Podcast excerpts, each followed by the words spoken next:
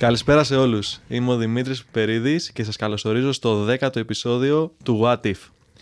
Φτάσαμε στα 10 επεισόδια και σήμερα είναι το 10ο καλό. Γιατί; Είμαι πολύ χαρούμενος και συγκινημένος γιατί έχω μαζί μου έναν άνθρωπο ο οποίος έχει επηρεάσει πολύ από, την, από τις κινήσεις μου, από την εξέλιξή μου, από ό,τι έχω κάνει, εν πάση περιπτώσει. Και αυτός ο άνθρωπος είναι ο Στέφανος Ξενάκης. Στέφανέ μου, καλησπέρα. Σε ευχαριστώ πάρα πολύ που είσαι εδώ. Εγώ Δημήτρη για τα πολύ όμορφα λόγια σου. Τέλεια, τέλεια, τέλεια. Στέφανέ μου, ε, θέλω να ξεκινήσω λίγο να κάνω μια εισαγωγή με το πώς σε γνώρισα. Okay. Γιατί είναι μια ιστορία που πίσω κρύβει ένα μήνυμα και μετά ξεκινάμε κανονικά την κουβέντα μας ε, και τα συναφή. Λοιπόν, παιδιά, είναι Οκτώβρης του 2022. Είναι μια δύσκολη ζώρικη περίοδος για μένα. Δεν είμαι σίγουρα στα καλύτερά μου, μη σου πω είμαι στα χειρότερά μου. Και έρχομαι Αθήνα για δουλειά. Είχα κάποια ραντεβού επαγγελματικά. Εκεί στο, αερο... στο αεροδρόμιο, όσο περιμένω για να πάρω το αεροπλάνο, βλέπω ότι την ίδια μέρα ακριβώς ο Στέφανος έχει παρουσίαση, τότε παρουσίασε το βιβλίο το Ναι στο Public, στο Σύνταγμα. Και τέριαζαν οι ώρες ακριβώς όμως, έστω ότι έπαιρνα το αεροπλάνο στη σωστή ώρα, το μετρό στη σωστή ώρα, για να προλάβω να πάω στο σπίτι του φίλου μου, να αλλάξω και να κατέβω κύριο ε, στο Public, στο Σύνταγμα. Λοιπόν, καθυστερεί το αεροπλάνο που λέτε, Χάνω και το μετρό όταν έφτασα εκείνο που ήταν, άρα περιμένω άλλη μισή ώρα. Να μην, στα, να μην τα πολυλογώ. Φτάνω 8,5 ώρα, δηλαδή την ώρα που θα ξεκινούσες την ομιλία, στο public. Και είμαι τώρα, Στέφανε, με τη φορμούλα μου, με την τσάντα μου, τη βαλίτσα και το backpack. Το θυμάμαι σαν να είναι τώρα. Μπράβο, μπράβο, μπράβο. Και είμαι τώρα έξω από το public και λέω, τι να κάνω, ρε φίλε. Να μπω, πού πας έτσι σαν το λέτσο. Με τη φόρμα, με τη βαλίτσα, με το ένα με το άλλο. Κάνω να φύγω. Και μετά λέω, πότε θα το ξαναδείς; Πότε θα ξαναδοθεί ευκαιρία να ακούσει ομιλία του Στέφανου; Μπορεί, μπορεί και ποτέ. Okay. Και λέω, έλα ρε φίλε τώρα, ποιος σας είδα, σε δουν και αύριο είπε σαν πω ήταν μέσα. Και ανεβαίνω που λες. Εν τω μεταξύ, παιδιά, μπαίνω μέσα, πέμπτο όροφο public, τίγκα η αίθουσα, πίσω, πίσω, εγώ ξέρεις, με, τη, με τη βαλίτσα και στριμώχνομαι. Περιμένω να τελειώσει. Ήταν, δηλαδή, σκέψω ότι όπως σου λέω, ήρθα, δεν ήμουν καλά και η ομιλία σου μου έκανε κλικ. Και γενικά θα το πούμε και μετά αυτό, επειδή ο κόσμος πιστεύει πολλές φορές ότι σε αυτά τα ομιλίες, σεμινάρια, αυτοβελτίωση και τα λοιπά, ε, πάει μέσα ο κόσμος και είναι χάχες. Δηλαδή, και χτυπάμε ναι, παλαμάκια. Εντάξει. Είδα κόσμο να κλαίει εκεί μέσα στην ομιλία. Εντάξει. Ε, τε, περιμένω να τελειώσει η ομιλία. Αν θυμάσαι καλά, έρχομαι στο τέλος εκεί πέρα, μιλάμε λίγο, με βλέπεις με τη βαλίτσα, μου λες τι φάση, ξέρω εγώ. Ε, μιλάμε, σε γνωρίζω εκεί. Ε, πολύ ωραίο το vibe. Γυρνάω καβάλα μετά από μια εβδομάδα ανεβάζω ένα βίντεο, τότε είχα ξεκινήσει να ανεβάζω βίντεο σε social. Ανεβάζω που ένα βίντεο στο οποίο ε, λέω τι πήρα εγώ από, αυτό το, από αυτήν την ομιλία του Στέφανου. Τον κάνω και tag, να σου πω την αλήθεια, έλεγα ότι δεν θα το δεις. Max, ε, λέω αν το δει, να πατήσεις κανένα like. Παιδιά, το βράδυ μου στέλνει μήνυμα και μου λέει ε, Δημήτρη μου, το βίντεο σου με συγκίνησε, στείλ το μου όταν ανεβάσω. Και έχω μείνει εγώ παγωτό. Λέω τι είναι αυτό τώρα; Του το στέλνω, το ανέβασε, να μην τα πολυλογώ. Σε δύο μέρες πήρα 500-600 follow. Ήταν ένα τεράστιο boost ψυχολογικό. Ε, πάρα πολύ. Ένα τεράστιο boost στη δουλειά μου, στο προφίλ ε, στα social. Ε, και πραγματικά το λέω ότι από μια πολύ πολύ μικρή πράξη που δεν έκανα τίποτα, ε, απλά πήγα να φύγω και απλά μπήκα στα public, ανέβηκα στον πέμπτο όροφο. Δεν έκανα κάτι. Από αυτή την κίνηση προέκυψε, είμαστε σήμερα εδώ, αλλιώς δεν θα σε ήξερα, δεν θα μπορούσα να σε καλέσω στο podcast. Από αυτή την κίνηση έχω κάνει πελάτες που κάποιος από όλους αυτούς μελλοντικά θα χρειαστεί να τον αποζημιώσω σε ένα θέμα υγείας, σε οτιδήποτε. Οπότε ε, θα σωθεί μια οικογένεια επειδή εγώ απλά εκείνη τη μέρα είπα. Εντάξει, δεν θα σε δουν και αύριο. Αυτό ήταν εισαγωγή γιατί πιστεύω ότι είχε δυνατό μήνυμα, Στέφανε. Εξαιρετικά δυνατό μήνυμα, Δημήτρη. Και το δυνατότερο μήνυμα είναι πρώτα απ' όλα δεν υπάρχει καμία φαινομενικά μικρή δράση, όταν, μικρή πράξη όταν πρόκειται για δράση. Και φωνάζω και λέω όταν είσαι ανάμεσα στο ναι και στο όχι, ανάμεσα στο να κάνω ή να μην κάνω κάτι, αν αυτό το κάτι είναι εντός νόμου και ηθικής και δεν είναι παρορμητικό και σου λέει κάτι μέσα να το κάνεις, θα το κάνεις. Κάντο. Θα μετανιώσουμε για αυτό το οποίο δεν κάναμε. Οπότε εκείνη τη στιγμή εσύ είπες μπαίνω μέσα. Και από τη στιγμή που μπήκες μέσα, ξετύλιξε όλο αυτό. Αλλά πώς είναι η, η, η, ταινία το Sliding Doors ή η ταινία το Αν του παπακαλιατη τι θα γινόταν αν σενάριο Α, αν σενάριο Β. Ρε φίλε, κάντο. Αυτό. Στο φινάλε μπορεί να έχανες και δύο ώρες από τη ζωή σου. Αν δεν έχανες όμως και αν πραγματικά άξιζε κάτι, δεν θα μάθεις ποτέ αν δεν κάνεις το πρώτο βήμα. Και η δράση είναι. Ποτέ δεν υπάρχει κάποια σήμαντη δράση. Κάθε δράση είναι σημαντική, όσο φαινικά, φαινομενικά ασήμαντη και να φαίνεται. Και όπως έλεγε ο Ζίγκλαρ, αυτός ο οποίος δεν θα κάνει το πρώτο βήμα δεν θα κάνει και το δεύτερο. Μπράβο. Άρα και αν δούμε και την σοφία η οποία υπάρχει πίσω από τις παροιμίες του λαού, δεν είναι τυχαίο ότι λέει ο λαός εδώ και αιώνες ότι η αρχή είναι το ίμιση του παντός ή ότι μην αναβάλεις για αύριο αυτό που μπορεί να κάνεις σήμερα. Είναι πάρα πολύ σύντομη η ζωή για να μην κάνω αυτό το οποίο θέλω να κάνω και να σταματήσω επιτέλους να το αναβάλω. Οπότε εκείνη τη μέρα απλώς εσύ το έκανες. Το απλώς ακούγεται εύκολο, αλλά δεν ειναι Άλλο απλό, άλλο εύκολο. Εσύ μπήκες, ξεκίνησε και μετά ξετύλιξε όλο αυτό το πράγμα που περιέγραψες. Μπράβο, μπράβο. Ακριβώς, ακριβώς. Τέλεια. Λοιπόν, Στέφανε, θέλω να σε ρωτήσω έτσι, σαν πρώτη ερώτηση. Είχες μια εταιρεία, σωστά. Μια Ναι. επιχείρηση διαφημιστική. Ναι. Πολλά χρόνια. 18 χρόνια. 18 χρόνια, τέλεια. Τι, πώς αυτό μετά το έκανες και έγινες συγγραφέας, δηλαδή θέλω να πω, για να καταλάβεις την ερώτηση. Έγραψες το, το δώρο, δεν είναι το πρώτο σου βιβλίο; Ναι. Τέλεια, ωραία. Ποιος ήταν ο σκοπός, ποιοι ήταν οι σκοποί που το έγραψες, δηλαδή τι ήταν αυτό που σε όθησε να κάτσεις να γράψεις ένα βιβλίο, ποιοι ήταν οι στόχοι σου κτλ. Και επίσης, αν είχες κάποιο έξτρα κίνητρο το οποίο σε έσπρωξε να βγεις στη δράση. Τι εννοώ; Το podcast το κάνω για τρεις λόγους. Okay αν δεν υπήρχε ένα ερέθισμα να με σκουντίξει να το κάνω το Σεπτέμβρη, θα το έκανα μετά από ένα χρόνο, μετά από δύο χρόνια, μετά από τρία για τους ίδιους λόγους. Okay. Αλλά ήταν ένα ερέθισμα το οποίο με έσπρωξε. Το οποίο ήταν ανεξάρτητο από τους ε, λόγους που το ξεκίνησα. Ποιοι ήταν, ποιοι, ποιο ήταν το. Είχες δικό εσύ ερέθισμα και ποιοι ήταν οι λόγοι που ξεκίνησες και το άλλο; Όποιος δεν έχει δει την ομιλία του Steve Jobs με, στο Stanford με τις τελίτσες που ενώνονται, να τη δει οπωσδήποτε. Η ζωή είναι τελίτσες και κάθε στιγμή στο τώρα είναι μια τελίτσα την οποία επιλέγεις να την πατήσεις στο χαρτί ή όχι. Εκείνη την ημέρα εσύ επέλεξες να πατήσεις στο χαρτί την τελίτσα, το να ανέβει πάνω στο public να δεις την ομιλία μου. Εγώ σήμερα επέλεξα να πατήσω στο, την κουκίδα στο χαρτί να έρθω στο δικό σου το podcast. Είναι πολύ σημαντικό να πατάμε τις κουκίδες, ειδικά όταν ξέρουμε ότι μέσα μας νιώθουμε. Υπάρχει ένα, κάτι το οποίο λέγεται είναι μαγικό, είναι το συνέστημα και το συνέστημα έχει πάντα πληροφορία. Το συνέστημα πάντα είναι, ο Σάρμα που λέγαμε και νωρίτερα, Μπράβο. έλεγε πάντα Joy is the GPS. Αν κάτι σου κάνει να το κάνεις μέσα σου βαθιά, κάντο. Το ξαναλέω. Αν είναι εντός νόμου ηθικής και δεν είναι παρονομητικό. Εγώ δούλευα στο Sky πολλά χρόνια, ήμουν εμπορικός διευθυντής. Το 98 έφυγα από το Sky γιατί άλλαξε η ιδιοκτησία η επιχείρηση. Την ίδια χρονιά το 98 ξεκίνησα τη δική μου διαφημιστική εταιρεία για 18 χρόνια. Ε, πάντα είχα μέντορα, πάντα ήμουνα στο κομμάτι της προσωπικής εξέλιξης. Η εταιρεία μου, μεγάλη εταιρεία, είχε φτάσει να έχει 35 άτομα προσωπικό. Η δική μου η δουλειά ήταν να είμαι coach, εμψυχωτής, υποκινητής και επίτρεψε μου τη λέξη μέντορα στα παιδιά που δουλεύαν για μένα, πήγαινε πάρα πάρα πολύ καλά. Με την κρίση έπεσαν φέσια, πολλά πράγματα αναγκάστηκα να την κλείσω. Πάντα όμως με, με σαγίνευε, με τρέλαινε, δεν θέλω να πω την άλλη λέξη, αρχίζει από κάπου το άλλο το ρήμα, είναι γνωστή, και όλο αυτή η σοφία που υπάρχει σε ανθρώπους, σε ιστορίες, στιγμές, κάθε στιγμή και κάθε άνθρωπος έχει μια μικρή ιστορία. Οπότε κλείνοντας την εταιρεία μου, πάλι άκουσα το μέσα μου και άρχισα να γράφω πολύ μικρές ιστοριούλες καθημερινές με αφορμές την κυρία στη λαϊκή αγορά, η οποία ήταν όμορφα ντυμένη και η οποία έβγαζε μια ιδιαίτερη ποιότητα.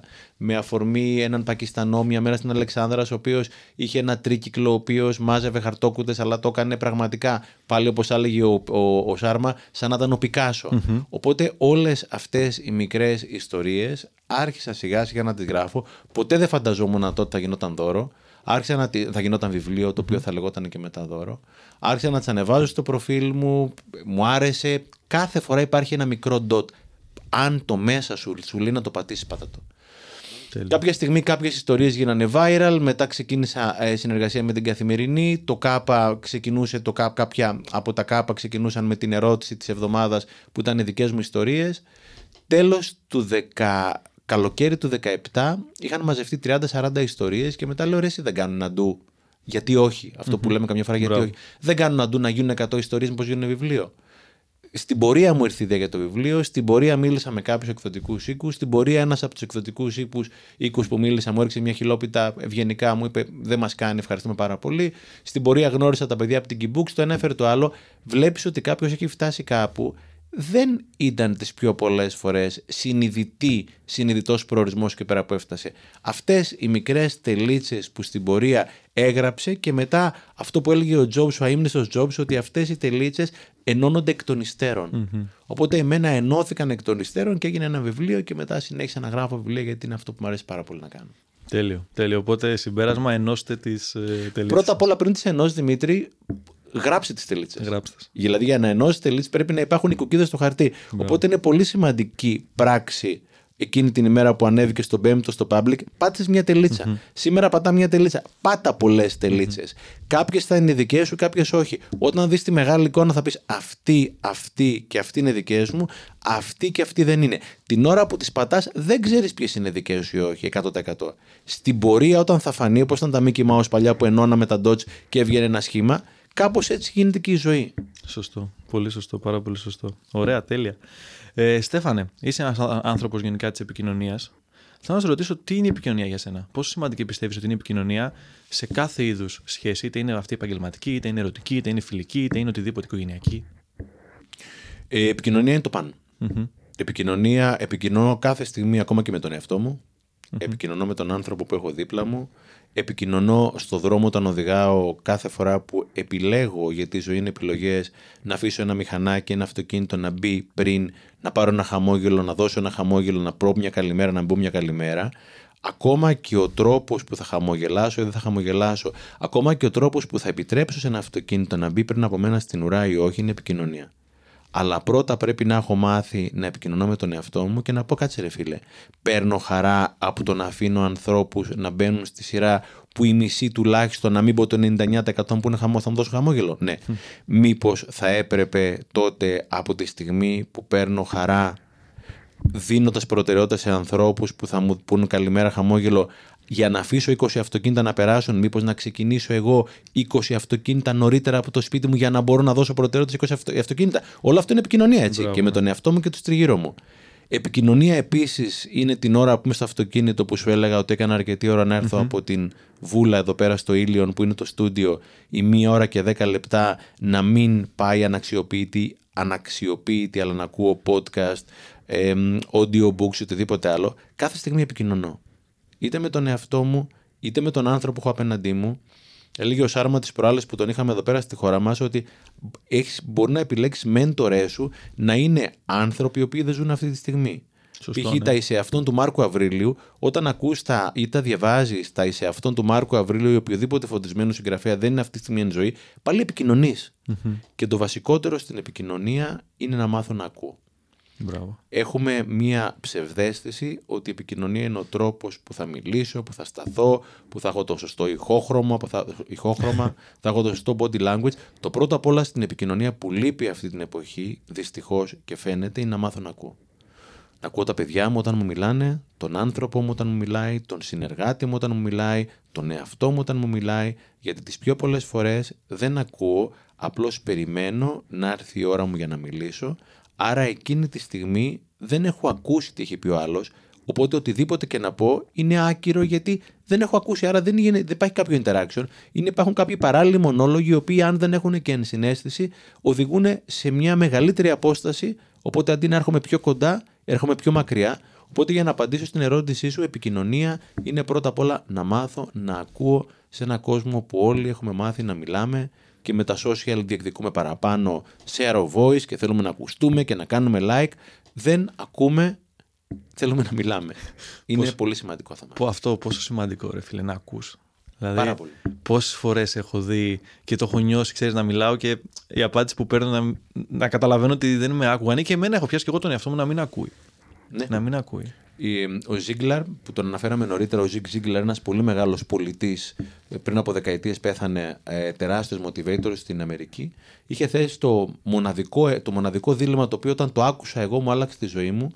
Λέει τελικά θέλεις να έχεις δίκιο ή θες να είσαι ευτυχισμένος; Μπράβο. Ένα δίλημα που αλλάζει ζωές. Τελικά θέλω να έχω δίκιο ή θέλω να είμαι ευτυχισμένος; Γιατί δυστυχώς το σύστημα στην Ελλάδα και στο δυτικό κόσμο εν πολλής ε, παράγει ανθρώπους οι οποίοι θέλουμε να έχουμε δίκιο. Είμαστε καλύτερα από ό,τι ήμασταν τι προηγούμενες δεκαετίες, αλλά δεν έχουμε καταλάβει αυτό που λέει ο Ντάιερ, ότι η ευφυα είναι με τις τωρινές μου επιλογές να εξασφαλίζω τη μελλοντική μου ευημερία. Όταν καταλάβω ότι η ευφυα είναι να μάθω να ακούω, θα καταλάβω ότι ο συνεργάτης μου ή ο πελάτης μου, ο οποίος έχει ένα παράπονο και μου το λέει, είναι το μεγαλύτερο δώρο που μου κάνει, γιατί μου δίνει τη δυνατότητα σαν μια δωρεάν έρευνα αγοράς να αλλάξω κάτι από αυτά που κάνω. Άκου τον. Ένας πελάτης ο οποίος έχει πρόβλημα και ο οποίος έχει τα, δεν θέλω να πω τη λέξη, να στο πει, είναι ένα μεγάλο δώρο. Τις περισσότερες φορές ένας πελάτης που δεν είναι ευχαριστημένος από σένα θα σηκωθεί να, πει, να φύγει χωρίς να σου πει τίποτα. Ο άλλος, ο οποίος θα δώσει χρόνο από το χρόνο του, ενέργεια από την ενέργειά του για να σου πει τι δεν του έκανε, είναι ένα τεράστιο δώρο για σένα. Μην πας να του πεις ότι έχει άδικο. Όταν το παιδί σου έχει ένα παράπονο από σένα, μην πας να του πεις ότι αυτό το οποίο νιώθει είναι λάθος. Δεν υπάρχει χειρότερο πράγμα από το να σου ακυρώνει το συνέστημά σου. Ακού. Και ξεκίνα από τον εαυτό σου. Πόσο όμορφη οπτική, γιατί τι κάνουμε περισσότεροι; Μου λες κάτι όπως λες, ένας πελάτης, ας πούμε, θα μου πει κάτι αρνητικό το οποίο έκανα, κάτι το οποίο δεν του άρεσε κτλ. Θα, οι περισσότεροι θα δούμε, θα σκεφτούμε ότι αυτός μας επιτίθεται ή ότι έχει κάτι μαζί μας ή ότι όχι, όπως λες, είναι πολύ σημαντικό. Δηλαδή, εγώ και για το podcast, όταν το ξεκίνησα, λέω παιδιά που ζητούσα feedback, θέλω και feedback. Εντάξει, το feedback δεν είναι να μου πεις Α, ωραίο, Α, μπράβο. OK, okay, μια χαρά, πέστα και αυτά, ναι, το θέλουμε. Αλλά θέλω και το αρνητικό, ότι αυτό δεν είναι καλό, εκείνο δεν είναι καλό. Είναι πολύ μεγάλο το θέμα που βάζεις. Έχουμε μεγαλώσει θεωρώντας ότι είμαστε στο κέντρο του σύμπαντος. Έχουμε μεγαλώσει θεωρώντας ότι μόνο εμείς δικαιούμαστε να έχουμε δίκιο. Γι' αυτό παίρνουμε και τα πράγματα προσωπικά και νομίζουμε ότι όλος ο κόσμος κινείται τριγύρω μας. Ε, πριν από χρόνια είχα παρακολουθήσει μια ομιλία του Deepak Chopra στο, στον Καναδά και έβαλε τα νούμερα όπως δεν θυμάμαι ποτέ να τα ξαναβάλει κανένας στη ζωή μου σε μια σειρά. Λέει όποιος από εσάς θεωρεί τόσο σημαντικό τον εαυτό του ώστε να είναι το κέντρο του σύμπαντος, να σας υπενθυμίσω, λέει, ότι καθένας από εμάς είμαστε ένα από τα 8 δισεκατομμύρια κατοίκους που μένουμε σε ένα από τα 200 δισεκατομμύρια αστέρια ενός από τους 3,3 τρισεκατομμύρια γαλαξιών που για την ώρα γνωρίζουμε ότι υπάρχουν να ξαναπώ λίγο τα νούμερα, γιατί με το που ακούσει τα νούμερα, αυτομάτως σε οδηγούν σε μια σεμνότητα και σε μια ταπείνωση.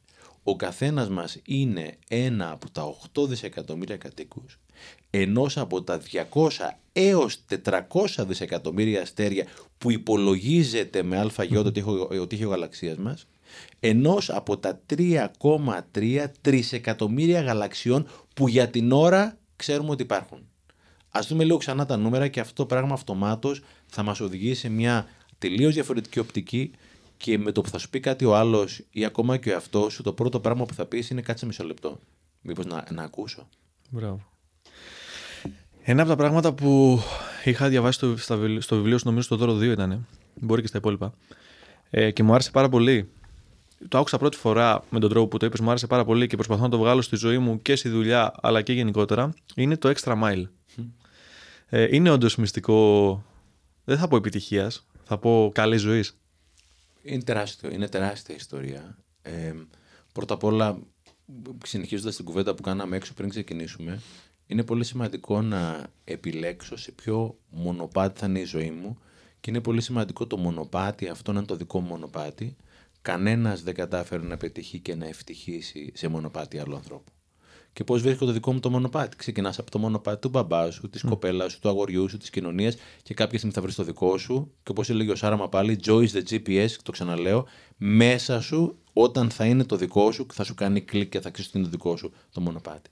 Από εκεί πέρα υπάρχει στα ελληνικά ε, η λέξη, η ελληνική γλώσσα είναι πάρα πολύ πλούσια. Υπάρχει η λέξη μεράκι και είναι η λέξη την οποία δεν μπορούν οι ξένοι να μεταφράσουν σε μία λέξη παρά μόνο περιφραστικά στο Oxford Dictionary που έψαξα να βρω πώς το μεταφράζουν οι Άγγλοι, το, οι Αγγλοσάξονες στο μεράκι, οι Άγγλοι έχουν πει ότι είναι μεράκι to put a bit of yourself in everything you're doing. Να βάλω ένα κομμάτι του εαυτού μου μέσα σε αυτό το οποίο κάνω. Άρα μεράκι, extra mile και όλη αυτή η τρέλα, πάλι το ρήμα, η λέξη από κάπου που υπάρχει που δεν θέλω να την πω, είναι πολύ σημαντικό συστατικό για να είσαι πετυχημένος, ευτυχισμένος και υγιής και όπως έλεγε και ο Ναπόλεον Χιλ όχι στο κλασικό βιβλίο του Think and Grow Rich αλλά στο The Master Key to Riches λέει ότι αυτό το είναι ένα inner feeling, μια, ένα εσωτερικό συνέστημα το οποίο είναι μες στα κοκαλά σου. Αν πραγματικά στο πάρουνε θα πεθάνεις. Και είχαμε πάει με τα παιδιά μου μια εκδρομή στη Βασιλίτσα και μείναμε σε ένα πολύ όμορφο ξενοδοχείο κάπου εκεί κοντά και μ, ήταν η κυρία Ρούλα. Πάντα εγώ βρίσκω τέτοιους ανθρώπους, γιατί υπάρχουν παντού τέτοιοι άνθρωποι, αρκεί να θέλω να ξεστραβωθώ και να δω επιτέλους το καλό. Σε έναν κόσμο που πάμε και βρίσκουμε μόνιμα ό,τι δεν δουλεύει και δυσκολευόμαστε πολύ, έχουμε μοιοπία στο καλό.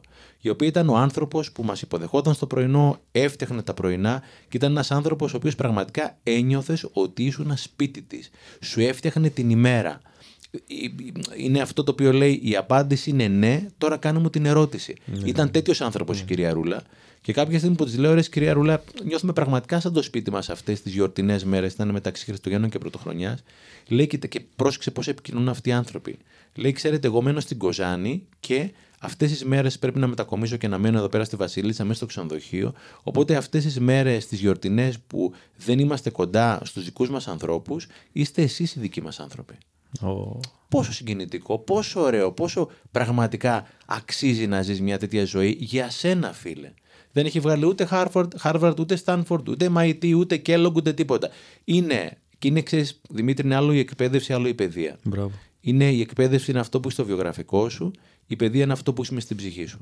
Η κυρία Ρούλα και κάθε κυρία Ρούλα πραγματικά she leads the way. Δείχνει το δρόμο που θα ήταν καλό, δεν λέω πρέπει, να κινούμαστε όλοι στη ζωή μας με το δικό μας το μονοπάτι και να βρούμε και τη δική μας τη χαρά. Τέλειο, τέλειο. Είναι, είναι, σου λέω το είχα λατρέψει. Δηλαδή το εκείνο το, τις δυο-τρεις σελίδες που ήταν με το extra mile και όλη αυτή την ε, ιδέα είναι. Βρίσκω είναι Δημήτρη συγκλονιστική. ανθρώπους όχι κάθε εβδομάδα, κάθε μέρα. Βρίσκω Υπάρχουν, ναι. ανθρώπους. Α, Κάθε... Πρέπει να έχεις ανοιχτά τα μάτια που είπες. Ακριβώς. Να ξεστραβωθείς ακριβώς. Ακριβώς. Ναι, υπάρχουν πολλοί έξω. Πάρα πολύ. Πάρα πολύ. Και με έχεις βάλει σε διαδικασία να τους βλέπω κι εγώ έξω. Να τους Πάρα παρατηρώ. πολύ. Ναι, ναι, ναι. Τέλεια. Λοιπόν, ευτυχή, ε, επιτυχία, αποτυχία. Οκ. Τα έχεις βιώσει και τα δύο. Τι είναι τελικά η αποτυχία; Η αποτυχία είναι σκαλή για την επιτυχία.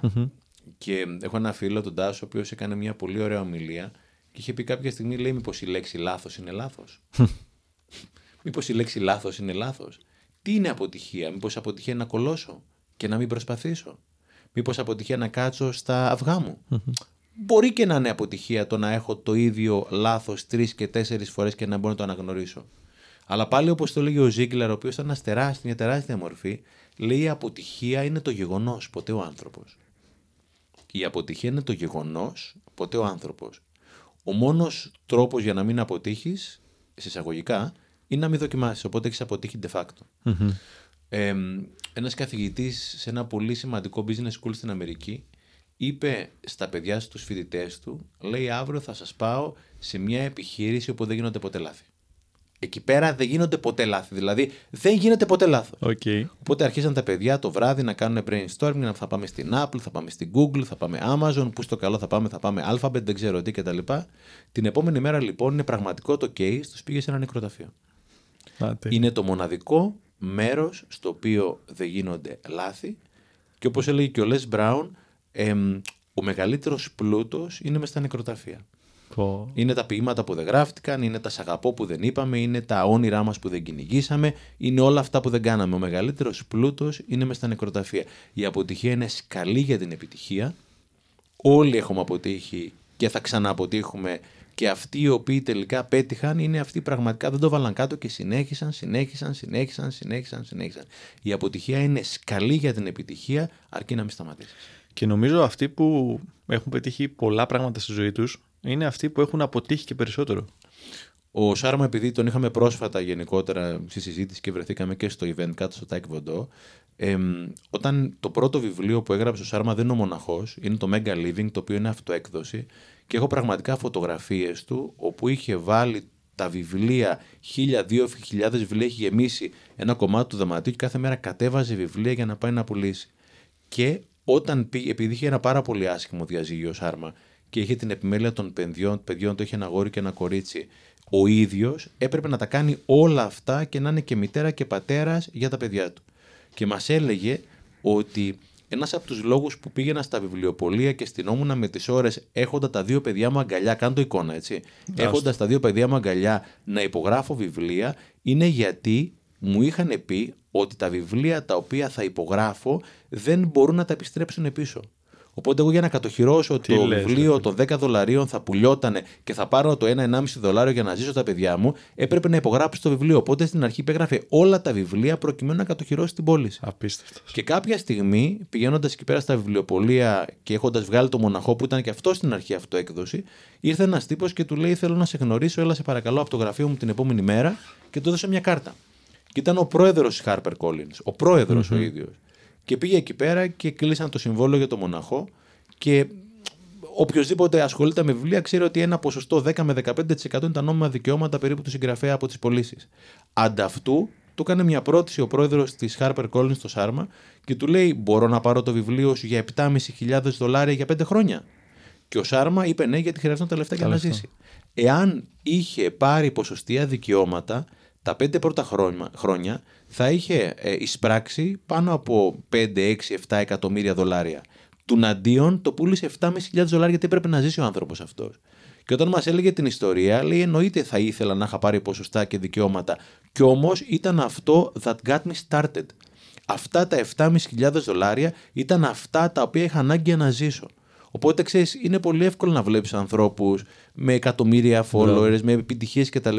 Είναι πολύ σημαντικό να δεις την ιστορία του ανθρώπου αυτού και πώς αυτός ο άνθρωπος κατάφερε να φτάσει εδώ πέρα που έφτασε και μόνο η ψυχούλα του το ξέρει τι πέρασε για να φτάσει εκεί πέρα.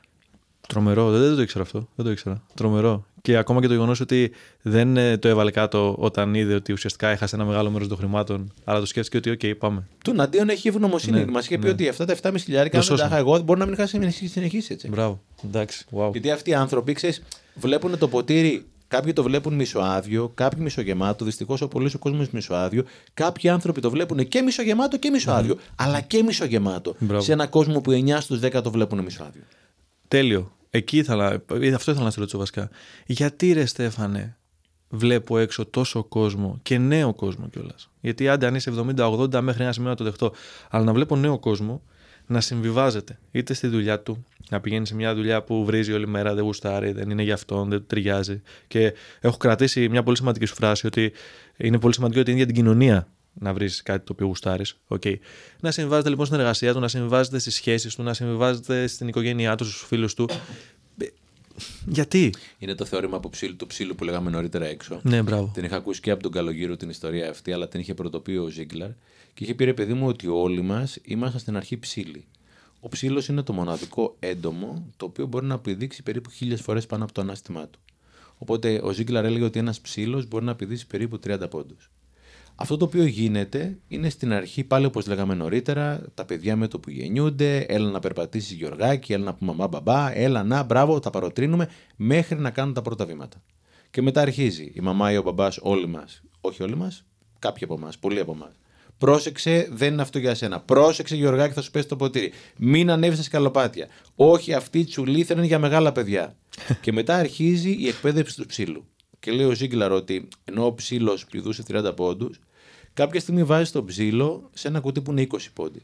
Ο ψήλος προσπαθεί να πηδήσει 30 πόντους, χτυπάει στο ταβάνι, πονάει, οπότε προσαρμόζει πλέον το πήδημά του 20 πόντους. Όταν θα βγάλεις τον ψήλο από το κουτί των 20 πόντων, πλέον ο ψήλος θα πηδάει 20 πόντους. Τώρα τον βάλεις σε ένα κουτί που είναι 10 πόντι. Οπότε ο ψήλος που πηδούσε 20 πόντους, τώρα θα πηδάει 10 πόντους, θα πονάει, βγαίνοντας από το κουτί θα πηδάει 10 πόντους. Κάποια στιγμή είχε πει ο Ζίγκλαρ, βάζει τον ψήλος σε ένα σπιρτόκουτο που είναι μισό πόντο. Ο, ο, ο, ο ψήλος θα προσαρμόσει το πείδημά του στο μισό πόντο προκειμένου να μην ξαναπονέσει. Και έλεγε ο Ζίγκλαρ ότι είμαστε όλοι καλά εκπαιδευμένοι ψήλοι. Έχουμε περάσει όλοι από την εκπαίδευση του ψήλου. Και μετά πολλοί από εμάς που υπήρχαν κάποιοι άνθρωποι φωτισμένοι που μας βοήθησαν, μας έδωσαν κάποιες συμβουλές, αρχίζουμε να κάνουμε το unlearning και να πούμε κάτσε ρε, εγώ κάποτε πηδούσα 30, 30 πόντους. Έλα να το ξανακάνουμε. Και από την ώρα, Δημήτρη, που θα το κάνεις αυτό το πράγμα και το ξέρεις πολύ καλά γιατί είσαι τέτοιος άνθρωπος, θέλεις μετά να εμπνεύσεις και άλλους ανθρώπους να μάθουν, να θυμηθούν μάλλον ότι μπορούν να πηδήξουν 30 πόντους. Οπότε αυτή η ιστορία του Ζίγκλαρ με τον ψύλλο νομίζω τα λέει όλα. Τέλειο. Τέλειο, τέλειο. Ναι, ναι, γιατί είναι. Πραγματικά το βλέπω και όπως λες, δηλαδή ο καθένας με τον τρόπο του και από τον χώρο του και με όπως μπορεί να δώσει αυτό το έναυσμα για να θυμηθούμε όπως το λες και όπως λέει αυτή η ιστορία ότι μπορούμε να κάνουμε πολύ μεγάλα πράγματα. Ακριβώς. Γιατί ο συμβασμός, οκ. Τέλεια. Παίζει ρόλο σε όλα αυτά η εστίαση.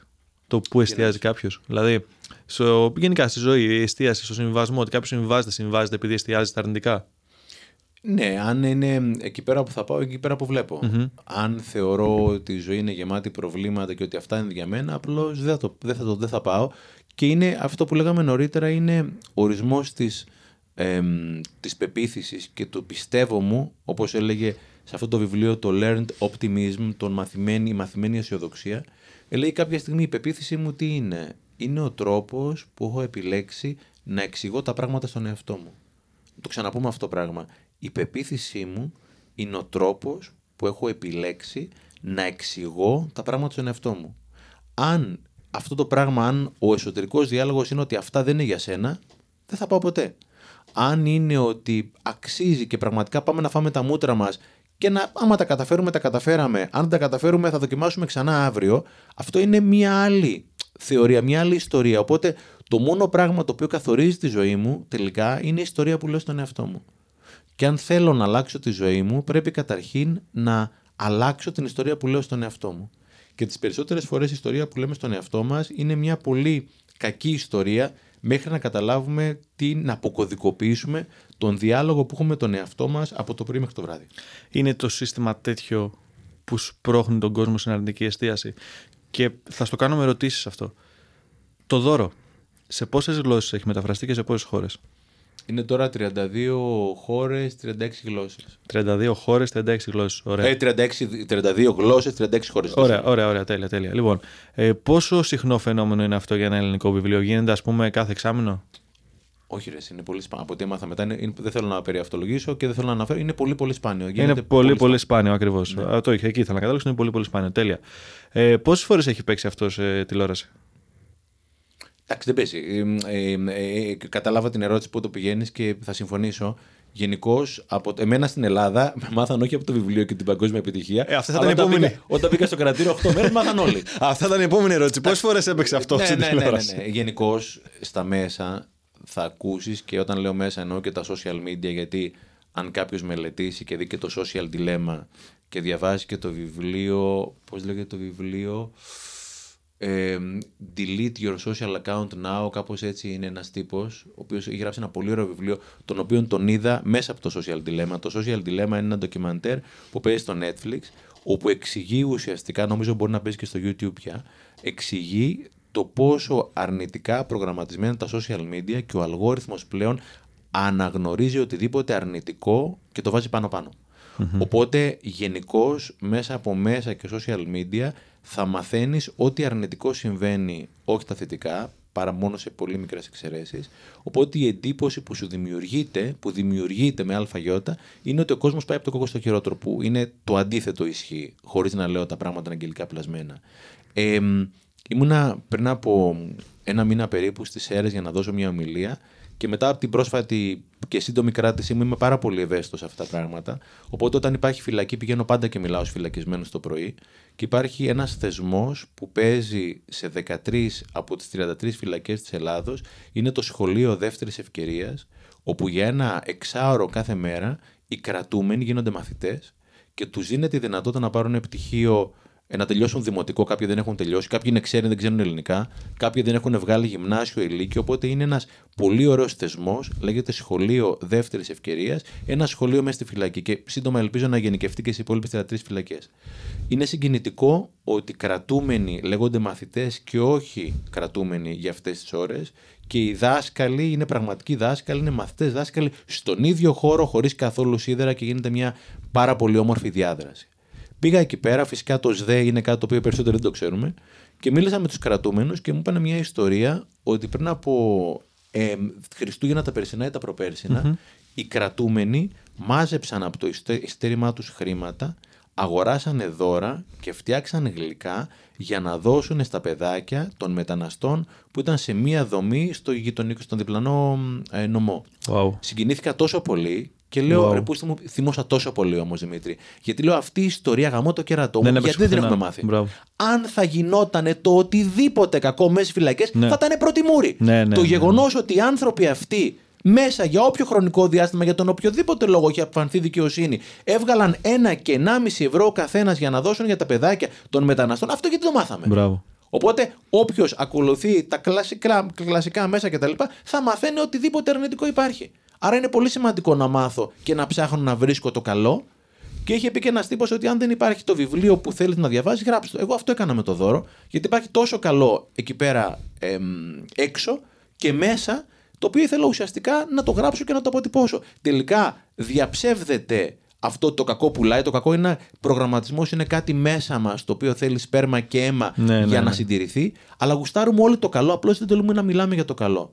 Τώρα το δώρο έχει ξεπεράσει το μισό εκατομμύριο και πάει για το ένα εκατομμύριο παγκοσμίως. Άρα αυτό σημαίνει ότι όλοι οι άνθρωποι στην Ιαπωνία, στη Ρωσία, στη Φιλανδία έχουμε τις ίδιες ανάγκες. Διψάμε για το καλό, το οποίο πραγματικά δεν υπάρχει εκεί πέρα έξω και πρέπει να μάθουμε να το αναγνωρίζουμε. Τέλεια. Ε, η εκπαίδευση και το σχολείο, γιατί έχεις ένα ωραίο όραμα με τον έμπορο. Η εκπαίδευση και το σχολείο, τι ρόλο παίζουν σε όλα αυτά που συζητάμε; Τεράστια, Δημήτρη. Τεράστια δυστυχώς. Γιατί μ, πραγματικά έχουμε προσπαθήσει να βρούμε πάρα πολύ καλές πρακτικές από πάρα πολύ αξιόλογους εκπαιδευτικούς. Τις έχουμε βάλει στο site και υπάρχουν πάρα πολλοί εκπαιδευτικοί οι οποίοι πραγματικά είναι ε, φως στο σκοτάδι και κάνουν μαγικά πράγματα στα σχολεία. Αλλά η mainstream εκπαίδευση, επειδή έχω δύο παιδιά, η πρώτη είναι πρώτη γυμνασίου, η δεύτερη είναι πρώτη λυκείου, εμ, πάσχει πάρα πάρα πολύ στο κομμάτι στη χώρα μας. Πάρα πάρα πολύ. Είμαι πολύ αισιόδοξη για την Ελλάδα. Έχουμε κάνει μαγικά πράγματα. εμ, από το gov.gr έχει οργανωθεί η χώρα και όχι μόνο τώρα στην τελευταία κυβέρνηση. Τα τελευταία 20 χρόνια σε πολλά πράγματα έχει προχωρήσει η χώρα μας. Αλλά για το κομμάτι εκπαίδευση είμαι πάρα πολύ στεναχωρημένος και την ώρα είμαι απεσιόδοξος. Ε, έχω τα παιδιά μου τα οποία σου λέω είναι πρώτη γυμνασίου, πρώτη ηλικίου και μπαίνουν αυτή τη στιγμή στην κλασική, στη βαριά εκπαίδευση του ψήλου. Δηλαδή θα προτιμούσαν τα παιδιά, θα προτιμούσαν να το πω πολύ υπερβολικά, να είναι σε κάποιο κρατητήριο που θα μαθαίνανε κάποια πράγματα τους συναδέλφους. Τα παιδιά στην μεγάλη πλειοψηφία αποστηθίζουν, μαθαίνουν πράγματα τα οποία δεν παίζουν, δεν ισχύουν. Έχουν, έχουμε καταφέρει με αυτό το εκπαιδευτικό σύστημα να κάνουμε τα παιδιά να μισήσουν τη γνώση, να περάσουν ένα πολύ άσχημο μεσαίωνα όπου θα στερηθούν τα συναισθήματά τους, τον ύπνο τους, θα στερηθούν τις παρέες τους, τα ταλέντα τους, τον ελεύθερο χρόνο και θα περάσουν τις ώρες αποστηθίζοντας γνώση που δεν έχει κανένα νόημα απολύτως.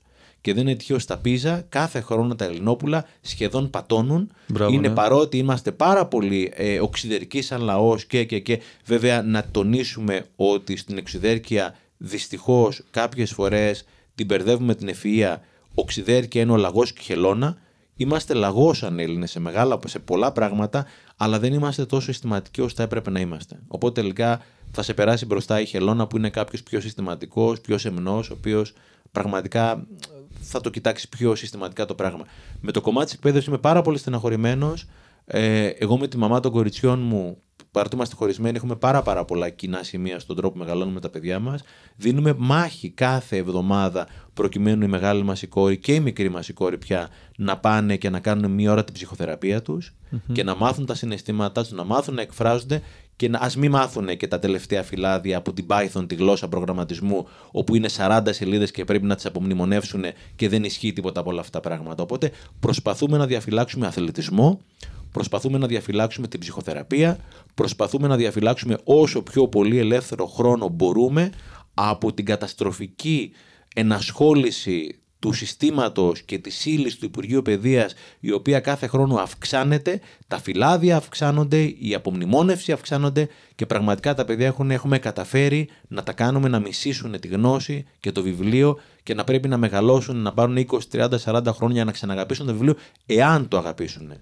Είχαμε ένα live με τη Σοφία την Παπαδέλη, μια εξαιρετική εκπαιδευτικό πριν από περίπου ένα μήνα. Η Σοφία είχε επισκεφτεί τα σχολεία της Φιλανδίας για 10 μέρες για να δει τι γίνεται.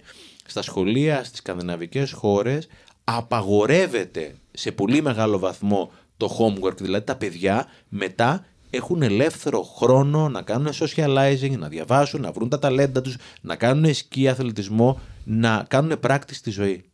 Φορτώνουμε αυτή τη στιγμή στην Ελλάδα τα παιδιά με άχρηστη πληροφορία και από τον ένα Υπουργό Παιδείας στον άλλον, από τη μία κυβέρνηση στην άλλη, δίνουμε την καυτή πατάτα και κανένας δεν παίρνει το ρίσκο του να μειώσει την ύλη και να προσαρμόσει την ύλη πραγματικά εκεί πέρα που χρειάζεται. Γίνονται κάποια μπαλώματα από εδώ και από εκεί, αλλά τα περισσότερα πράγματα που μαθαίνουν στα παιδιά σχολεία όχι μόνο είναι άχρηστα, τα πηγαίνουν και πίσω και σαν, σαν ανθρώπους, σαν προσωπικότητες, σαν ιδιοσυγκρασία, σαν συνέστημα.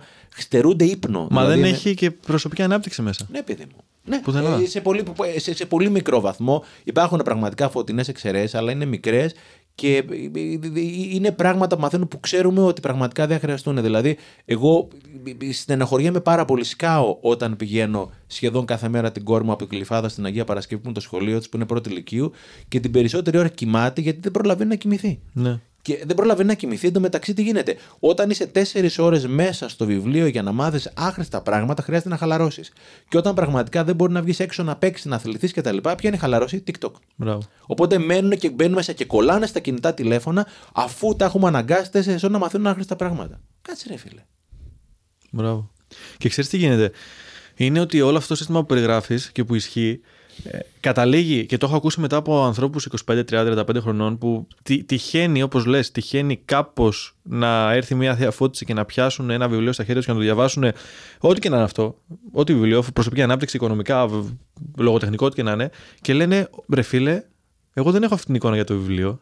Εγώ έχω την εικόνα του σχολείου. Δηλαδή, όλο αυτό καταστρέφει μετά Πέρα από την στιγμή που λες, δηλαδή τα παιδιά που όντως δεν έχουν χρόνο, ε, πιέζονται, όλο αυτό, τους κάνει δημιουργεί προβλήματα και μετά. Ναι, δημιουργεί κάποιους αρνητικούς νευροσχετισμούς, Μπράβο. όπου βιβλίο είναι πόνος. Εμένα η κόρη μου που είναι πρώτη ηλικίου κάθε μέρα μεταφέρει στο σχολείο της μια τσάντα που είναι 12-15 κιλά. Έχει μέσα 20 βιβλία, 500 σελίδε στο κάθε βιβλίο και είναι κυτρινισμένο. Όχι όπως κυτρινίζουμε τα βιβλία γιατί γουστάρουμε, γιατί πρέπει να το αποστηθήσει. Μπράβο. Και όταν εγώ καμιά φορά τη βάζω και τη λέω ρε εσύ, Άβρα, δεν είναι αυτό. Σκέψτε το και διαφορετικά. Δηλαδή είναι αυτό το πράγμα. Όχι, μου λέει μπαμπά, εγώ πρέπει να το γράψω όπως μου το λένε. Ναι, ναι, ναι. ναι. Οπότε το παιδί εκείνη τη στιγμή τι κάνει; Μισεί τη γνώση. Μισεί την εκπαίδευση. Έχουμε μια από τις πιο πλούσιες ιστορίες στον κόσμο. Αίγυπτος, Κίνα, Ελλάδα είναι από τις χώρες οι οποίες και προ Χριστού μεγαλούργησαν και έχουμε καταφέρει να κάνουμε τα παιδιά μας να μισήσουν την ιστορία. Αντί πραγματικά να την λατρέψουν. Γι' αυτό και είναι και άνθρωποι πραγματικά όπως είναι ο Θοδωρής, ο αρχαίο storyteller, ο Μπράβο. οποίος έχει καταφέρει, ο, ο φίλος μου έχει καταφέρει και είμαστε και στον ίδιο εκδοτικό οίκο, έχει καταφέρει να κάνει ιστορίες, όλη τη μυθολογία και την αρχαία ιστορία και να έχει και να κάνει τα παιδιά και εμάς να την ξαναγαπήσουμε. Είναι πολύ σημαντικό να, το όχημα να είναι όμορφο και ενδιαφέρον και από εκεί πέρα που θεωρητικά είναι εκπαίδευση να γίνει ψυχαγωγία. Ο Θοδωρής το έχει κάνει τόσο καλά. Είναι και η στάδιο του Θοδωρής. Βέβαια είναι. Για το Υπουργείο Παιδείας. Βεβαίως είναι. Και το βιβλίο το έχουν μεταφραστεί και αυτούν σε αρκετές χώρες. Ναι, ναι. Είναι και η στάδια για το Υπουργείο Παιδείας για να δουν πώς μπορείς τη γνώση να την δώσεις τόσο όμορφα στο παιδί να, να, να τη μάθει. Έχεις απόλυτο δίκιο. Ναι, ναι, ναι, ναι. ναι. Ε, πολύ ωραία. Πάρα πολύ ωραία. Στέφανε, κάτι που είπα πριν και θέλω έτσι λίγο να το δούμε ξανά. Κυρίως για να το ακούσει ο κόσμος θέλω. Ε, Όπως είπα, πολλές φορές και εγώ όταν ξεκίνησα έτσι να πηγαίνω σε σεμινάρια, σε ομιλίες, το ένα το άλλο, υπήρχε μια αίσθηση από τον κόσμο ότι ε, μέσα, ξέρω εγώ, είναι παιδάκια χαζοχαρούμενοι που απλά χαίρονται και χα, χαμογελάνε και δεν έχουν προβλήματα και είναι όλα θετικά και όλα ωραία. Το οποίο δεν ισχύει σε καμία περίπτωση. Okay. Ε, πες μου λίγο γι' αυτό. Πες μου λίγο, βασικά στον κόσμο, ε, για τον κόσμο, κάποια έτσι εμπειρία σου. Γιατί όταν ήρθα ας πούμε, στην ομιλία σου, είδα κόσμο να κλαίει μέσα. Ναι. Ε, υπάρχει μια, ένα λάθος perception το οποίο όμως οφείλεται και σε ένα κομμάτι που κάποια στιγμή όλοι έχω περάσει και εγώ από αυτή τη φάση. Δες το θετικά, δες το αυτό. Θετική τοξικότητα. Ναι, κάπως έτσι. Οπότε έχω περάσει από τη θετική τοξικότητα και εγώ Δημήτρη, για να είμαι ειλικρινής. Και μ, μετά από πολλά χρόνια ψυχοθεραπεία αλλά και coaching, υπήρχαν δύο σχολές πάντα. Πάντα. Τα τελευταίες δεκαετίες. Υπήρχε η σχολή του coaching που ξεκίνησε από την Αμερική, του στυλ να το δούμε θετικά, να οραματιστούμε, να βγούμε στη δράση να το κάνουμε. Η δράση είναι μαγική λέξη, βέβαια έτσι. Όσο και να ονειρεύουμε κάτι, αν εκείνη την ημέρα, αν δεν είχες μπει στο public, δεν θα γίνει τίποτα αυτό που περιγράφει. Άρα η δράση είναι όλα. Και υπάρχει και το κομμάτι το οποίο ξεκίνησε πολύ στην Ευρώπη και στην Ανατολική Ευρώπη που είχε να κάνει με την ψυχική υγεία, είχε να κάνει με Φρόιντ, είχε να κάνει με ψυχολογία και όλη την επιστήμη της ψυχολογίας, η οποία έχει πάρει πολλές διαφορετικές προσεγγίσεις. Πριν από κάποια 20 χρόνια, οι coach λέγανε μην πηγαίνετε σε ψυχολόγους, θα σου λύσω το θέμα σε μία, δύο, τρεις ώρες, δεν χρειάζεται να κάνεις διβάνι 10 χρόνια.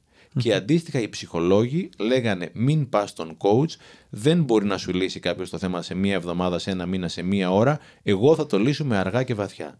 Ήταν ένας Ολυμπιακός Παναθηναϊκός Ναι, αυτή ναι. η κόντρα και αποδεικνύεται, τουλάχιστον από τη δική μου την εμπειρία και πάρα πολλών ανθρώπων που έχουμε επιλέξει και τους δύο δρόμους, ότι είναι εξαιρετικά συμπληρωματικές επιστήμες.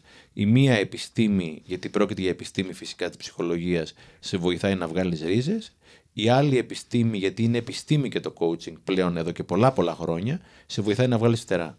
Οπότε είναι πολύ σημαντικό να έχω αίσθηση, να ξέρω ποιος είμαι, να μάθω ποιος είμαι και όσοι ξεκινήσαμε να παρακολουθούμε ψυχοθεραπεία εννοείται θεωρούσαμε στην αρχή ότι ξέραμε ποιοι ήμασταν και στην πορεία μάθαμε ότι δεν ξέραμε ποιοι ήμασταν.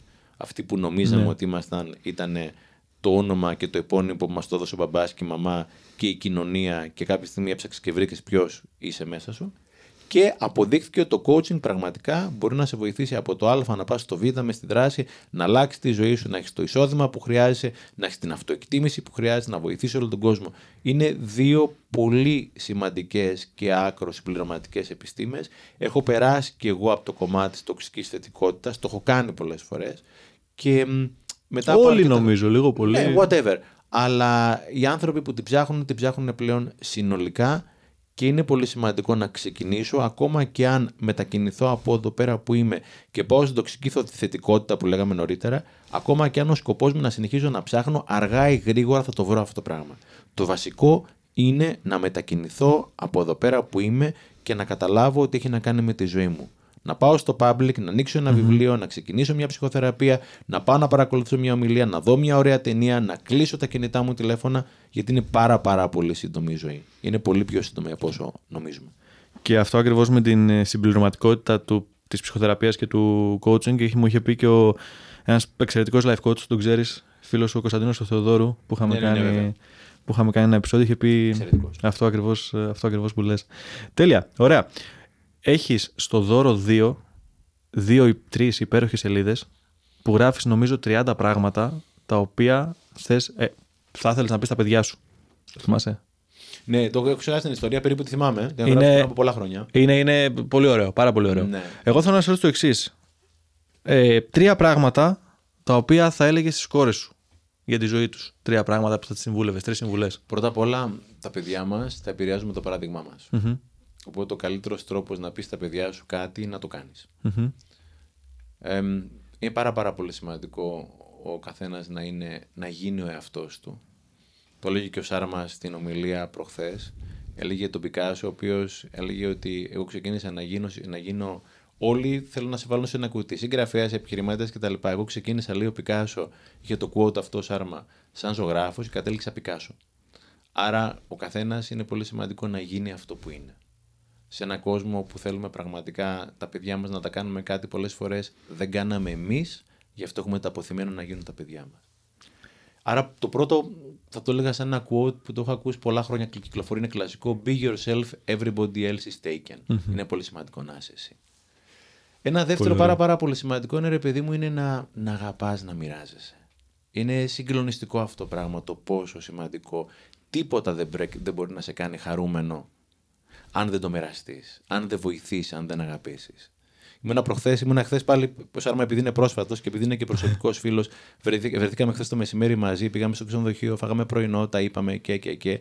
Και κάποια στιγμή του έφερα το, το Simplest Gift, το οποίο το είχε, αλλά δεν το είχα δώσει ποτέ στα χέρια, γιατί τελευταία φορά που τον είδα ήταν πριν από το, πριν από τον COVID. Το Simplest Gift, gift είναι το, η αγγλόφωνη μετάφραση του δικού μου του βιβλίου. Οπότε το, πράγμα, το πρώτο πράγμα που μου είπε είναι να βγάλω μια φωτογραφία. Και ξέρεις, να κρατάει το δικό μου το βιβλίο ο τύπος, ο οποίος έχει πουλήσει 30 εκατομμύρια βιβλία, ο οποίος έχει περίπου 2 εκατομμύρια followers στο Instagram και ουσιαστικά σου λέει να βγάλουμε φωτογραφία το βιβλίο σου. Και όταν του πω ότι πλησιάζει τα νούμερα που κουβεντιάζαμε, είχε εντυπωσιαστεί και μου έπαιρνε συνέντευξη. Με ρωτούσε ποιο είναι το μυστικό της επιτυχίας του, Στέφανε; Του λέω ρε Ρόμπιν, πλάκα μου κάνεις τώρα. Εσύ ρωτάς εμένα. και είναι ο άνθρωπος ο οποίος δηλαδή πάντα να βοηθάς. Πάντα να βοηθάς. Στο 8 μέρες μέσα έχω μία από τις πιο συγκινητικές ιστορίες. Είναι ενός συγκρατούμενου μου, ο Μπεν λέγεται, μέσα στο βιβλίο, ο οποίος μπήκε και αυτός χωρίς να το περιμένει για κάτι το οποίο είχε παραλείψει να κάνει. Και όταν μπήκε μέσα στο κρατητήριο, δεν είχε ούτε ένα ευρώ για να πάρει τη γυναίκα του να της πει ότι είμαι εδώ πέρα μέσα. Ναι, μπράβο. Και έψαξε πάνω στο καρτοκινητό τηλέφωνο και βρήκε μία κάρτα καρτοκινητού τέλος πάντων, η οποία είχε μέσα 20 λεπτά του ευρώ. Την έβαλε μέσα, πήρε τη γυναίκα του, της είπε: Συνέβη αυτό το πράγμα τέλος πάντων. Και ορκίστηκε ο Μπεν όταν βγήκε και βγήκε και βρεθήκαμε πρόσφατα μαζί και ήταν πολύ συγκινητικό. Λέει: Πριν φύγω, λέει, θα αφήσω μία κάρτα πάνω από το καρτοκινητό, πλήρως φορτισμένη με 5 ευρώ, γιατί κάποιος μπορεί να τη χρειαστεί. Το- Να βοηθάς. Να βοηθάς. Μην ξεχάσεις ποτέ ποιος σε βοήθησε και πάντα να βοηθάς. Τέλεια. Έβλεπα μια συνέντευξη του Ασάραφ τώρα στο Τζο- Τον Πιλίου, στο Impact Theory, και έλεγε ο Ασάραφ για τον μέντορά του ο οποίος του είχε δώσει όλο το υλικό δωρεάν και του είχε δώσει ό,τι είχε και δεν είχε. Και του λέει ο Σάραφ, για ποιο λόγο το κάνεις αυτό; Λέω, θέλω να, θέλω να μου υποσχεθείς κάτι, του λέει. Να μου υποσχεθείς ότι θα κάνεις και εσύ αυτό το πράγμα που έκανα για σένα για κάποιον άλλον. Πω. Είμαστε εδώ πέρα για να μοιραζόμαστε, για να αγαπάμε, να βοηθάμε. Και τρίτον, το οποίο θα έλεγα το ζω πιο πολύ, είναι ότι η ζωή είναι πάρα πάρα πολύ σύντομη. Μην κάνετε το λάθος να θεωρήσετε ότι το αύριο είναι δεδομένο. Το μόνο που έχουμε είναι το τώρα. Το σε ένα λεπτό είναι μια υπόθεση. Μπορεί να έρθει και μπορεί να μην έρθει. Και είναι αυτό που λέγει ο Τζόμπς, ότι αν ζεις κάθε μέρα σαν να ήταν τελευταία, κάποια μέρα θα πέσεις μέσα.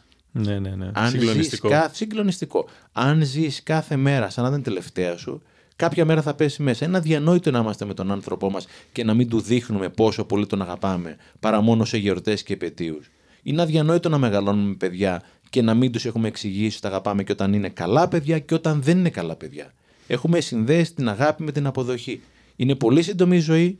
Είμαστε εδώ πέρα για να αγαπήσουμε και να είσαι ο εαυτό σε έναν κόσμο που θέλει να μας κάνει κάτι διαφορετικό. Ε, υπέροχο και τα τρία. Ε, θα μείνω στο τελευταίο, γιατί πραγματικά ο χρόνος, όπως λες, έχω δει και εκείνη την ε, φωτογραφία με τις κουκίδες, που είναι οι μήνες. Ε, και ότι δεν είναι δεδομένος. Δηλαδή, αυτό είναι η καλή, είναι η καλή, το, η καλή επιλογή. Ότι θα ζήσω 80 χρόνια. Ναι, οκ, δεν είναι δεδομένο. Αυτό είναι τόσο σημαντικό να το καταλάβει ο Και το κόσμος. σημαντικότερο, Δημήτρη, δεν είναι πόσο θα ζήσει, είναι πώς θα ζήσει. Μπράβο, αυτό. Γιατί αυτό. μπορεί να ζει κάποιος 90 χρόνια και να είναι 90 επί 1, Ναι, ή μπορεί να ζήσει 42 χρόνια που έζησε εκείνος ο περίφημος ο λιμενικός στη Λέσβο, ο Παπαδόπουλος, Ναι, ναι, ναι. τον οποίο και την είχα και στην ομιλία Μπράβο. του TEDx, ο οποίος έσωσε χιλιάδες ζωές. Ναι.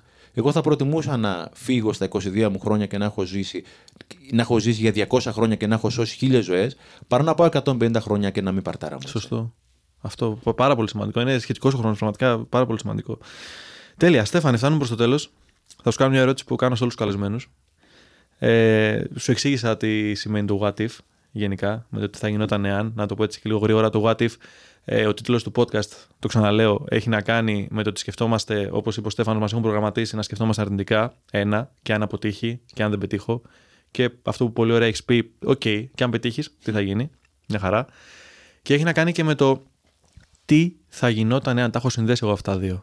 Δηλαδή, κάτι το οποίο, όπως είπαμε πριν, δεν το έκανες, σκεφτόσουν να το κάνεις και δεν το κάνεις ποτέ. Φοβήθηκες, κώλωσες, ε, έγινε το οτιδήποτε. Θέλω λοιπόν να σε ρωτήσω αν έχεις εσύ κάποιο μεγάλο what if, κάποιο μεγάλο τι θα γινόταν εάν και ποιο είναι αυτό Ναι. στη ζωή σου. Ένα what if που είπες ήταν αυτό την μέρα που ανέβηκες πάνω στο public, γνωριστήκαμε και έγινε αυτό το πράγμα. ετσι Ναι, θα είχα δύο what if. Εμένα δύο άνθρωποι που με έχουν επηρεάσει πάρα πολύ στη ζωή μου σε επίπεδο mentoring. Ο ένας είναι ο Αντώνης ο Καλογύρου στην Ελλάδα και ο άλλος είναι ο Ρόμπιν Σάρμα στον Καναδά. Οπότε έχει τόσο πόνο μέσα μου what if αν δεν είχα πάει στο πρώτο σεμινάριο του Καλογύρου τον Οκτώβριο του 19 τη δυναμική της επιτυχίας και αν δεν είχα πάει στο πρώτο Personal Mastery Academy του Σάρμα τον Ιούνιο του 16 στο Τορόντο, δεν θέλω καν να Να το σκέφτομαι σκέφτεσαι. το τι πόνο θα είχε η ζωή μου. Ένας από τους πολύ πολύ μεγάλους μέντορες που πέρασε τον προηγούμενο αιώνα ήταν ο Earl Nightingale στην Αμερική, μέσα από τον οποίο βγήκαν οι περισσότεροι μέντορες αυτή τη στιγμή στην Αμερική. Έχει γράψει ελάχιστα βιβλία. Ένα από τα βασικά βιβλία που έχει γράψει λέει ότι What you don't know will hurt you. Αυτό το οποίο δεν γνωρίζω θα με πονέσει. Άρα η γνώση και ο πόνος είναι δύο παράμετροι αντιστρόφως ανάλογες. Όσο πιο πολύ αυξάνεται η γνώση τόσο θα πονάω και το αντίστροφο. Τρέμω και μόνο στην ιδέα να σκεφτώ πώς θα ήταν η ζωή μου αν δεν είχα βγει στη δράση να πάω να γνωρίσω αυτούς τους δύο ανθρώπους οι οποίοι με βοήθησαν να αλλάξω τη ζωή μου. Κάτι που να μην έκανες και να πεις αν γινόταν τον χρόνο πίσω θα το έκανα αυτό ρε φίλε. Ναι, είναι, πολλά, είναι πράγματα τα οποία ε, θα μπορούσα να είχα κάνει και δεν έκανα. Άνθρωποι γνωστοί που ήμουνα στο ίδιο τραπέζι και δεν τους είπα γεια, ευκαιρίες που δεν πήρα, πράγμα, δηλαδή έχει να κάνει Έχει, με ναι. πράγματα τα οποία δεν έκανα. Δηλαδή, αν το ξαναγύριζα πίσω, θα έκανα όλα αυτά που έκανα και κυρίως τα λάθη, γιατί από αυτά έμαθα, Σωστό. αλλά θα έκανα και πιο πολλά πράγματα από αυτά που κόλωσα να κάνω. Τέλεια. Τέλεια. Ε, Στέφανε, ε, θέλω να σε ευχαριστήσω πάρα πολύ, πραγματικά. Ε, Και απόλαυσα τη συζήτηση και είσαι ένας άνθρωπος ο οποίος, ε, θα το ξαναπώ, με έχει βοηθήσει πάρα πολύ. Εντάξει. Μπορεί ακόμα και να μην το ξέρεις πόσο με έχεις βοηθήσει, αλλά με έχεις βοηθήσει πάρα πολύ. Ε, Θέλεις να κάνεις έτσι μια αποφώνηση για να κλείσω το Τίποτα, ένα επεισόδιο; μεγάλο ευχαριστώ να σου πω Δημήτρη. είναι μεγάλο Τέλεια, τέλεια, τέλεια. Ωραία. Παιδιά, ελπίζω να το απολαύσετε πραγματικά. Σας ευχαριστώ πάρα πολύ ε, όσοι το ακούσατε μέχρι εδώ. Ε, να χρησιμοποιείτε πάντα το what if θετικά, θα το λέμε και θα το ξαναλέμε. Και πραγματικά μέχρι το επόμενο επεισόδιο σας εύχομαι τα καλύτερα, να είστε υγιείς, να προσέχετε τον εαυτό σας. Τα φιλιά μου. Αυτό λοιπόν ήταν παιδιά το επεισόδιο με τον Στέφανο Ξενάκη και τώρα έχετε μία έξτρα ηχογράφηση δύο λεπτών την οποία λίγο πριν ανεβάσω το επεισόδιο στο Spotify σκέφτηκα ότι πραγματικά θα ήθελα να το μοιραστώ μαζί σας όλο αυτό το κομμάτι ε, το συγκεκριμένο για να σας μοιράσω το μήνυμα βασικά. Γενικά όταν ξεκίνησα το podcast σκεφτόμουν τρία επεισόδια εντάξει, τα είχα οραματιστεί, τα είχα φτιάξει στο μυαλό μου που θα ήθελα οπωσδήποτε να γυρίσω. Το ένα από τα τρία επεισόδια ήταν αυτό με τον Στέφανο. Και αυτό που θέλω να σου πω είναι ότι πριν κάνεις κάτι, πρώτα οραματίσου το, δεν φαντάζεσαι πόσο μπορεί να σε βοηθήσει αυτό που θα ακούσετε σήμερα από το Spotify ή που θα το δείτε στο YouTube ή σε Reels. Εγώ το έχω οραματιστεί από το Σεπτέμβρη και να που έγινε. Και ελπίζω να γίνουν και τα άλλα δύο που έχω ε, στο μυαλό μου. Λοιπόν, ε, θέλω να πω ένα ευχαριστώ και στον Στέφανο ξανά. Θέλω να πω ένα μεγάλο ευχαριστώ στο χορηγό μας, τον Θανάση Κωνσταντινίδη και το F-Gym, το γυμναστήριο, ε, που χωρίς αυτόν δεν θα μπορούσαμε να τρέχουμε το podcast. Και τέλος, θέλω να σας ευχαριστήσω πάρα πολύ για όλη τη στήριξη που έχετε δώσει. Ελπίζω πραγματικά να απολαύσετε το σημερινό επεισόδιο και αν σας άρεσε, αν πήρατε αξία, αν ε, κερδίσατε από το σημερινό επεισόδιο, θα χαρώ πάρα πολύ να το μοιραστείτε με φίλους σας, να κάνετε ένα follow στο Spotify, το What If και στο Instagram. Θα μας βοηθήσετε πάρα πολύ να μεγαλώσουμε την κοινότητα. Να είστε καλά, σας ευχαριστώ πάρα πολύ.